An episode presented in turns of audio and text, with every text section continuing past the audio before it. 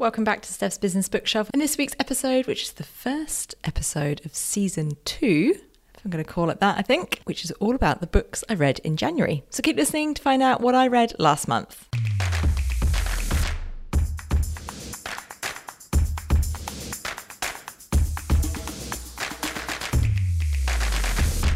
Welcome back to Steph's Business Bookshelf, a podcast where I do the reading so you don't have to.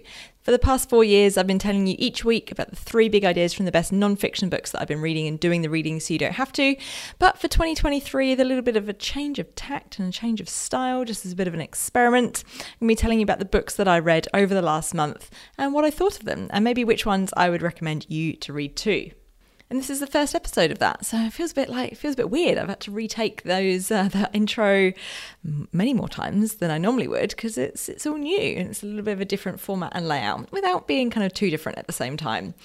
So this is this is it. This is the new format for, for certainly for the next maybe the next year. That's kind of what I'm planning is for 2023 is for the episodes to look a little bit like this, where each month I tell you about what I've been reading, what score I've given it, what kind of things I've been reading and thinking about this month, and yeah, hopefully giving you some recommendations that you might want to pick up and put in your ears or your eyes or your brain in some way, shape, or form, however you prefer to do your reading.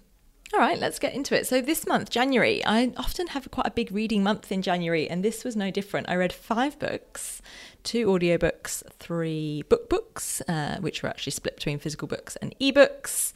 And yeah, I've been enjoying just kind of opening up some different books, getting into some different things. You know, I had a quite a kind of relaxed start to the year, so using that time to do some different reading or some reading. Uh, and I'll also tell you, I'll tell you in a moment or towards the end of this episode what I'm currently reading as well, which is a little bit of a different book and getting into a bigger book as well, which, as you know, if you've been listening for a while, is something I've been wanting to do a little bit more of and read some chunkier books. So we'll get to that at the end. Now, if like me, you don't like surprises, you can head into the show notes and see which books I'm about to talk about, the five books I read in January if you want to have a look at that in advance. And whilst you're there in the show notes, you might want to also sign up for the bookmark newsletter, where every month I give you some tips and recommendations on what to read, what to listen to, and some of the stuff that I just can't fit in here, which often includes some like tech recommendations, something I've watched on Netflix, some podcasts, and of course some good reading material too. I have actually got a, this is episode 199, which is pretty exciting. Uh, I'm going to do a little special edition for episode 200, which will come out between now and the beginning of next month. So these episodes come out on the first Tuesday of every month, uh, and the special 200 episode will come out in the next couple of weeks. So listen out or look, keep your eyes peeled for more on that one. All right, let's get into this month's books. So, five books I read in January. The first one, I'm going to do them in chronological order of what I read first. And the first one I read, or the first one I started actually, which was an audiobook. It's called And Away by Bob Mortimer. I gave this one four and a half stars. So I've started pretty strong. Started pretty strong for January. So Bob Mortimer, if you aren't aware of him, if you're a Brit like me, you hopefully will be aware of Bob. And if you're my kind of age, so kind of like mid 30s ish, or maybe slightly older, or maybe slightly younger, you'll know Bob. Uh, maybe you also know Bob uh, most fondly from Shooting Stars, which was what he did with Vic Reeves for a number of years, and that was a kind of a, bit of a cult kind of panel show, kind of TV show thing. Very fun, very silly so Bob Mortimer, this is his autobiography or his kind of his memoir, and it's about his his life story, as memoirs tend to be. It's really good, and if you've got a, a bit of a affiliation with Bob anyway, and you, you really like his his work, and you kind of grew up watching him and laughing at him, then of course this is gonna maybe be a little bit more interesting to you but it's a, and also just an amazing story being in the right place at the right time. So Bob, for a number of years, was working as a solicitor, didn't really enjoy it, and one day, after being dumped by a girlfriend, he went out with some friends, which is not something he really liked doing. He wasn't a really big fan of you know kind of big nights out or going out that much, to, to be honest. And he went out to the pub with some friends and saw this this guy performing who was who was performing under the name Vic Reeves, and basically the rest is history. He basically went from sitting at the front of the pub to being on stage with Vic Reeves. And then they went on to do this amazing stuff together, uh, multiple different things together, not just Shooting Stars. They did many, many other TV shows and series and sketches and stuff like that. So yeah, it's um, it's this yes, this this amazing story of someone who wasn't into kind of comedy or wasn't kind of growing an acting career or anything like that. Just literally was doing his nine to five, clocking in and out, being a, solic- a solicitor and yeah, ended up kind of falling into this this world of, of comedy, which is pretty cool because he's pretty good at it as well. So it's a really fun read or listen. And when you listen to the audiobook, it is him narrating it, which is extra fun. It's reflective and it's sweet, but not too kind of over the top. Woe is me. He had some pretty hard things happen to him growing up. So his dad died in a car accident when he was about seven years old, uh, and that definitely had an effect on him and his relationship with his mum and, and some of the other kind of relationships around him as well. I think the thing I liked about it is that he doesn't really overanalyze it too much either. He talks about the some of the effects that he noticed of things that happened afterwards and maybe some decisions he made or some preferences he had and stuff of the way he kind of he, he worked. But he kind of doesn't overanalyze it and clearly didn't sort of spend a lot of time dwelling on those things too much and just went oh, okay well this is this is how it is. So kind of carried on with his life which is probably quite telling of his generation and particularly as a, as a man growing up in sort of 60s 70s etc the other thing it is a really sort of just sweet story of is male friendship the various friendships he's got in in that he talks about in the book. It's just I don't know, just don't think we see or hear enough of that. These kind of really close stories of male friendship. And yes, like stories of female friendship are amazing and resonate a lot for me. But I think we need more stories of male friendship as well because I think there's just a little bit of that missing sometimes. And I know a lot of men do find it harder to make and maintain friendships. So I thought that was pretty sweet too. All right, that's book number one, And Away by Bob Mortimer. I gave that four and a half stars. Book number two was a book I rattled through in about one sitting because of the, the type of book it is, and that is Pocket Full of Dough by Chris Do. And I gave this one three stars. Number one, this book is beautifully designed. It got bonus points for its design. Is a great example of book design that's a little bit more interesting. It's just, yeah, it's colourful, it's vibrant, it's there's all sorts of brilliant typography and Riso effects and things like that, and the neon colors. Great, really, really liked the style of it. I think as a reference for interesting, interestingly designed non-fiction books, top marks for that. In terms of the content, look, there's some good nuggets of advice in there, but largely it's quotes from other people. Yes, Chris does sort of add some colour and things, pun intended, and details around some of those quotes, but I don't know, it's kind of feels like a bit of a curation book. I bought this book also at a conference that Chris Do was speaking at, which is possibly the most expensive place to buy a book by someone. And I uh, don't necessarily feel like I really got great value for money. In my head, I'm kind of like, oh, okay, it was a great reference book in terms of book design. So I like that.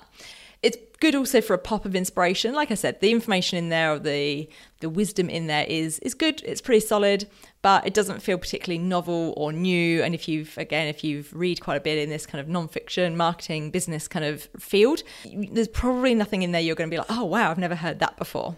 Now there might be something in there you're like, oh, I've never heard it in that way, and that resonates for me. But it, yeah, didn't really blow my mind in that in that way. However, the one thing I did take from that book, which I will be forever grateful for, was there was a reference in there to this guy who runs a brand called Johnny's Cupcakes, which I'm now obsessed with. So maybe, you know, maybe it was worth it for that because I'm now a big Johnny's Cupcakes fan and I'm grateful for that. All right, that's book number two, which is Pocket Full of Dough by Chris Do, and I gave that three stars. Book number three was another audiobook. This was a bit of a longer one. This was Taste by Stanley Tucci. Now, you might recognize the name Stanley Tucci. He is a very famous Hollywood actor, American from New York, but with Italian heritage. Oh, and by the way, I gave this book four and a half stars. Another another great audiobook. The audiobook is narrated by him as well, which, especially being an actor, is something I really enjoyed because he performs the book in a very, very engaging way. The book is charming, it's funny, it's dry. And I'm not sure if Stanley naturally has a more dry kind of sense of humour and style, or if that's now because he is married to a British woman. Maybe that is, is part of the reason as well. I heard Stanley Tucci talking on one of my other favourite podcasts, which is called Off Menu with James Acaster and Ed Gamble. And he was talking about food on there, and it's, it's, a food podcast. And I really enjoyed his style. And I'd had this book on my wish list for a while, and I thought, right now, I'm definitely gonna definitely gonna read this or listen to it. The interesting format decision they've made on this one is that it's very much a, a, memoir. So it's kind of chronological, but jumps around a bit. But it's interspersed with recipes that were important at that time or came from that person he was talking about or was something he cooked when he lived in this particular place or when he visited this place or was working in a certain country. So these um, these aren't quite as fun to listen to. Like as someone who cooks, I did kind of enjoy hearing the recipes. because like, oh yeah, okay, I could kind of see myself making that or whatever. But obviously, given the format of it being in a audiobook. You're just like, oh, well, I'm not going to write this down. Like, can I get these somewhere? I didn't see there was a PDF. I may just have missed it that had the recipes, which, yeah, is just a bit of a, it's a formatting thing more than anything or a medium thing.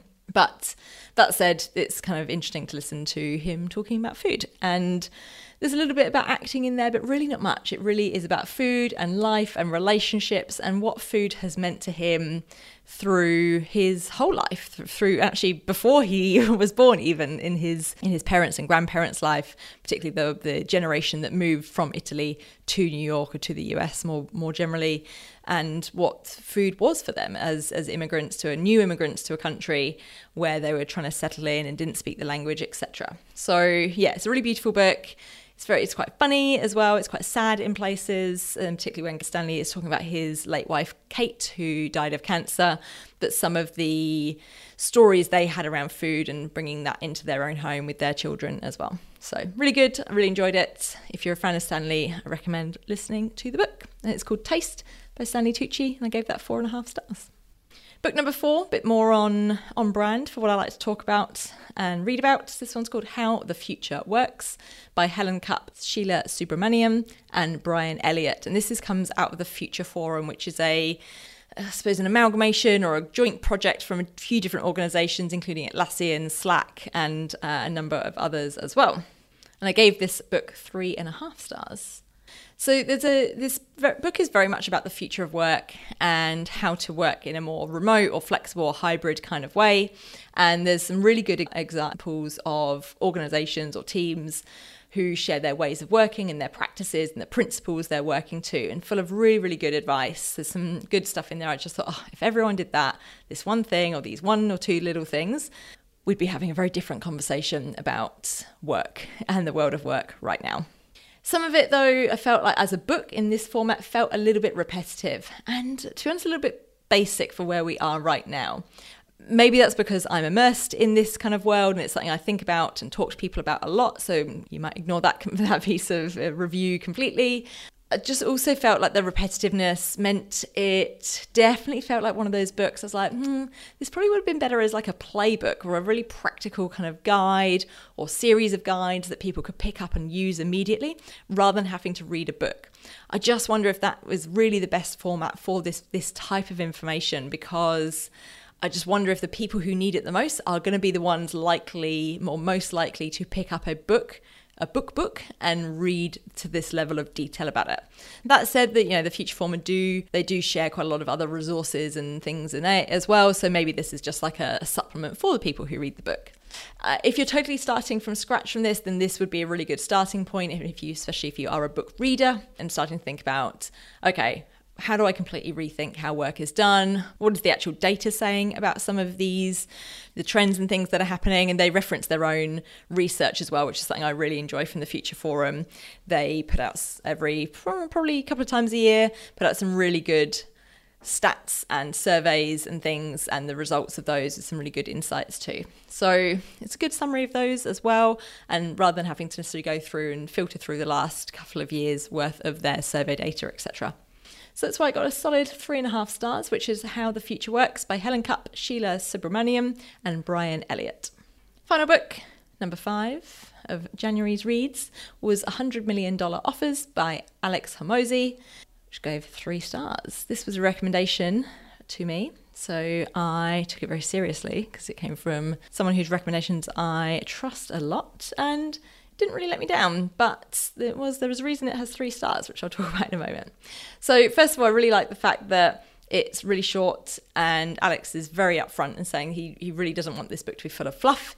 He wants it to be practical and for people to use it, pick it up, actually read it, and actually do something about it, which I very much appreciated because, as you know, it does annoy me when books are full of fluff to fill a word count. And I think because he's kind of essentially, I suppose, self publishing this, that he can do that. So he's not held to ransom by a particular publisher or word counts and all those sort of things. That said, the book is full of spelling and grammar mistakes, and it drove me up the wall, like trying to read it. Uh, that said, on the on the other side, other side of that, it is only ninety nine pence or cents. So when I bought it, I bought it on the UK Amazon store because that's where my Kindle is still registered to, and it was yeah, it's ninety nine p. Uh, I think in the in the Australian Amazon store, it's ninety nine cents if you get it on ebook. But that said, so yeah, I like the kind of philosophy of it. I like that it is short and punchy, etc. The other thing it does is, and it's very much around how to structure offers, and it does have lots of really good creative ideas around packaging your offers of your business, particularly for B2C. And I think if you're a B2B business, as I am, I was like, oh, yeah, I can see that. That's really cool. And I can definitely see if I was running a B2C business, I can see how I would use these things or how that's really interesting could I think have gone a little bit further into, and this is how you apply this for B2B, because I'm sure I'm not the only B2B person reading the book. The other thing which sort of took some points away from me was just the, some of the eye rolling stuff. It just felt a little bit dated. It's not an it's not an old book at all. It's pretty new, but I just had my I just had my eyes rolling back in my head. There's lots of kind of just kind of stuff, little things like, you know, a good salesman knows blah, blah, blah. I'm like, come on, it's like 2023. It's probably 2022 when it came out, but a good salesman, really? I don't know, just stuff like that. I'm just like, eh. and the other thing that made me just a bit suspicious is that there are way too many five star reviews of this book for me to feel like that is legit. Like, I'm like, this guy is clearly a salesperson. Like, he's clearly right at this marketing biz, which is why he is as financially successful as he is. I don't know. Those all those five star reviews look a bit sus to me. So I don't know. That's the other thing that kind of put me off anything with that many five star reviews. I'm like, well, what's going on here? Anyway, that said, there was definitely some like really good ideas that I took away. I was like, wow, I hadn't even thought of doing that in that way, or I hadn't thought about flipping the approach to some of the ways you might package some deals or put some some boundaries or some different language around your sales models and sales and pricing and things which you know you could definitely use in b2b or b2c and ones that i definitely have, have taken some notes on to, to apply as well and look, if that's the sort of thing that you do one or two of those things and make and it makes a difference in your business, then I think that's it's definitely worth a read. And it's short enough that if you only do take a few things away, you're not going to have sunk 12 hours into reading it to find one or two things. It's probably a three or four hour read max, and then you could go and apply some of it. And I think that's a pretty good, pretty good trade off and a pretty good ratio. So, $100 million offers by Alex Hormozi, three stars from me. So, we go. That's what I have read in January. A couple of books I've got on the boil at the moment. So I've just been reading, or rereading actually, on Audible, so listening to, uh, which I have read in book form previously, but I'm now listening to The Obstacle is the Way by Ryan Holiday, which I'm really enjoying rereading because uh, it's been a while since I read the book initially which is a book about Stoicism. So more on that next time. And then the other big book I've just got into in the last week or so is Empire of Pain by Patrick Radden Keefe, who's an investigative journalist who I really admire and really like his work. And this is his book investigating or looking into the Sackler family, who seem to be a bit of a source of the opioid epidemic that is happening in the US at the moment really enjoying that one as well. Quite a different style of book two, and it's big, chunky, kind of 550 pager, which I'm enjoying kind of plodding my way through. All right, there we go. That's uh, that's January.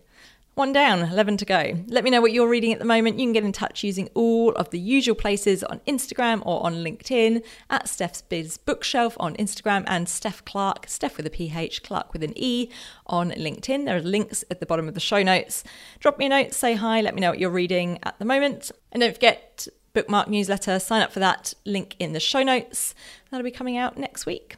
But otherwise, until next time, happy reading.